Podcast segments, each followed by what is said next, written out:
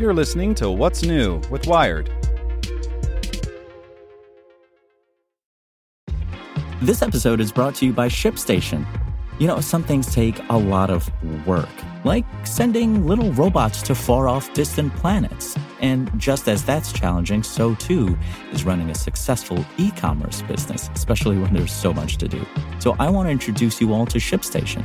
Now, I love using ShipStation because of its easy to use dashboard, which makes managing orders and printing labels a breeze and super smooth. Oh, and the customer service is just out of this world. It's exactly what you need to help grow your business. Sign up for your free 60-day trial at shipstation.com slash technews. That's shipstation.com slash technews. This podcast is supported by Tools and Weapons, the podcast hosted by Microsoft Vice Chair and President Brad Smith. Each episode features insight you won't find anywhere else from the center of the conversation surrounding emerging technologies like AI.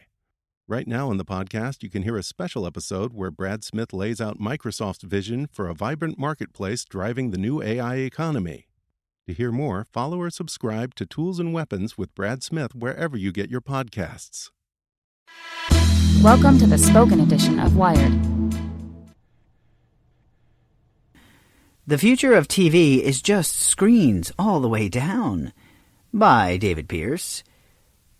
CES is still a TV conference, even as the tech industry experiments with augmented reality, self driving cars, and the outer limits of what you can embed in a refrigerator. Everything in Vegas still revolves around the big screen. The 2018 crop mostly marches along the same path manufacturers have been following for decades. Everything's a little bigger and sharper, and there are new inscrutable acronyms everywhere you look, all in the hopes this is the year you finally spring for a new set. Whether or not you're interested in upgrading your idiot box, this year's TVs, perhaps more than any other CES, offer a way to understand the state of the whole tech world – because TVs aren't TVs anymore.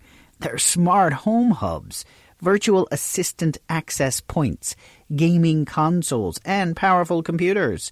And as TVs mimic the features of other gadgets, phones and computers return the favor.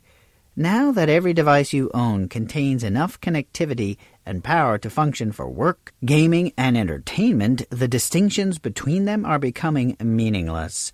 Gadgets are all just screens now, TVs of all shapes and sizes.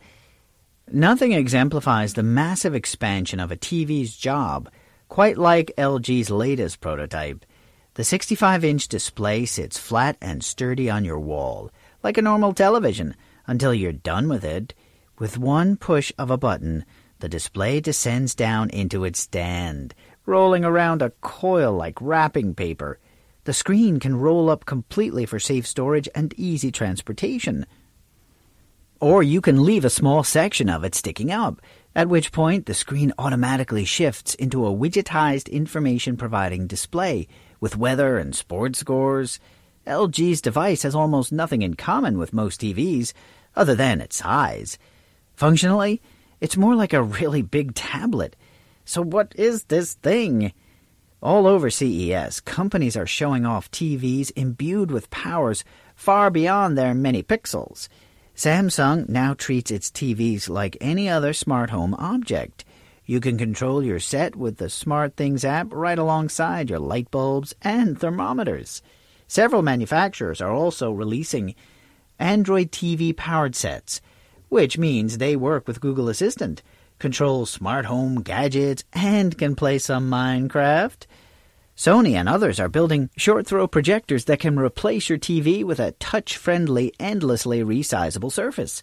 Manufacturers are even finding ways to make more of your TV when it's off. Samsung, LG, and others are turning their sets into digital art frames, switching from always sunny to starry night when you stop watching.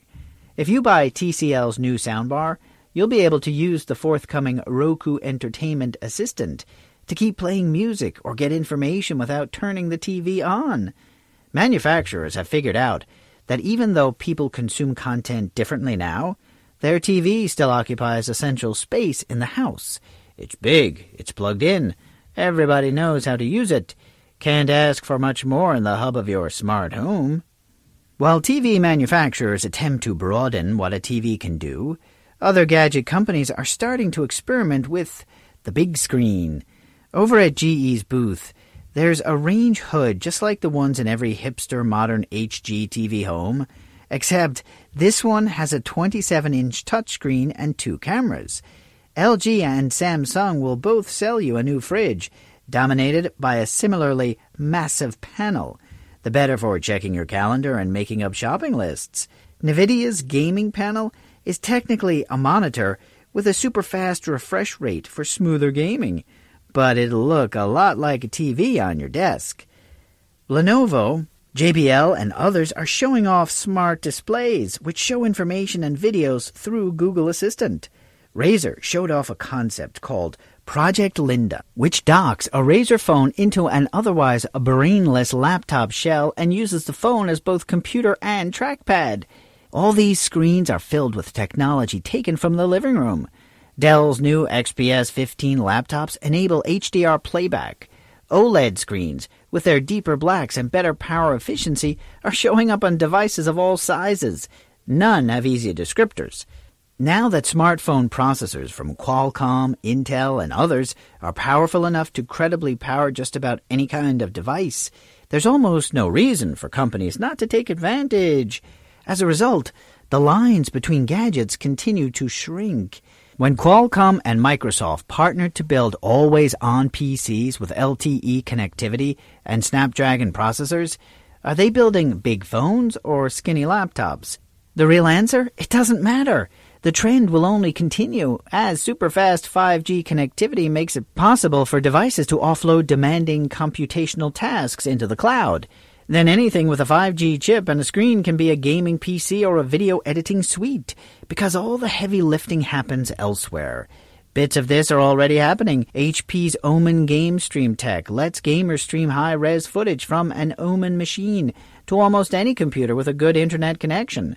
When the streaming source becomes an Amazon server rather than a gaming PC, with barely a millisecond of lag, you could play Overwatch just as powerfully on your phone. In truth, though, you probably wouldn't want to play hours of twitchy shooter games on your phone. That's sort of the point. You won't have to. Lots of tech companies are beginning to think that in a few years or decades, you'll have access to a bunch of different sized screens a tiny one on your wrist. For notifications and glanceable info, a slightly larger one in your pocket.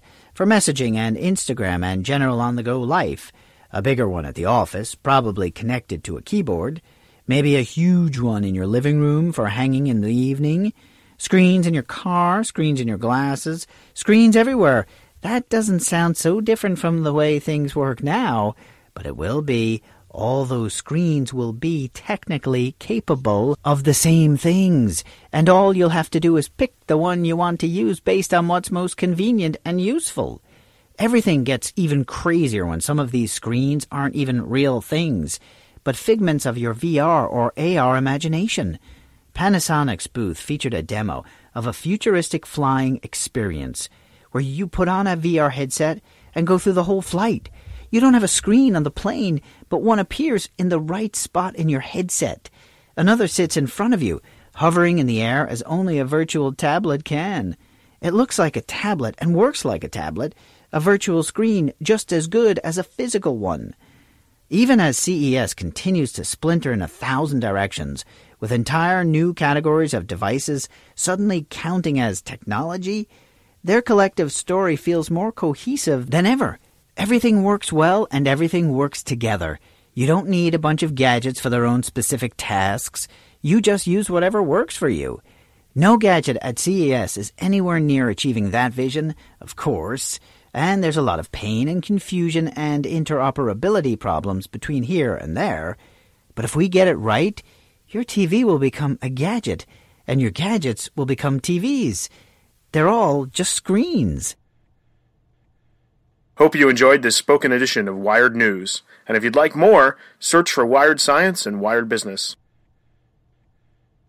Want to learn how you can make smarter decisions with your money? Well, I've got the podcast for you.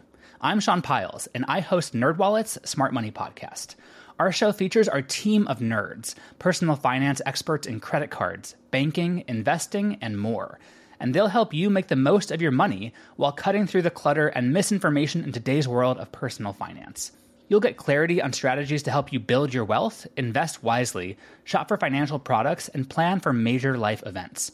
Listen to NerdWallet's Smart Money Podcast wherever you get your podcasts.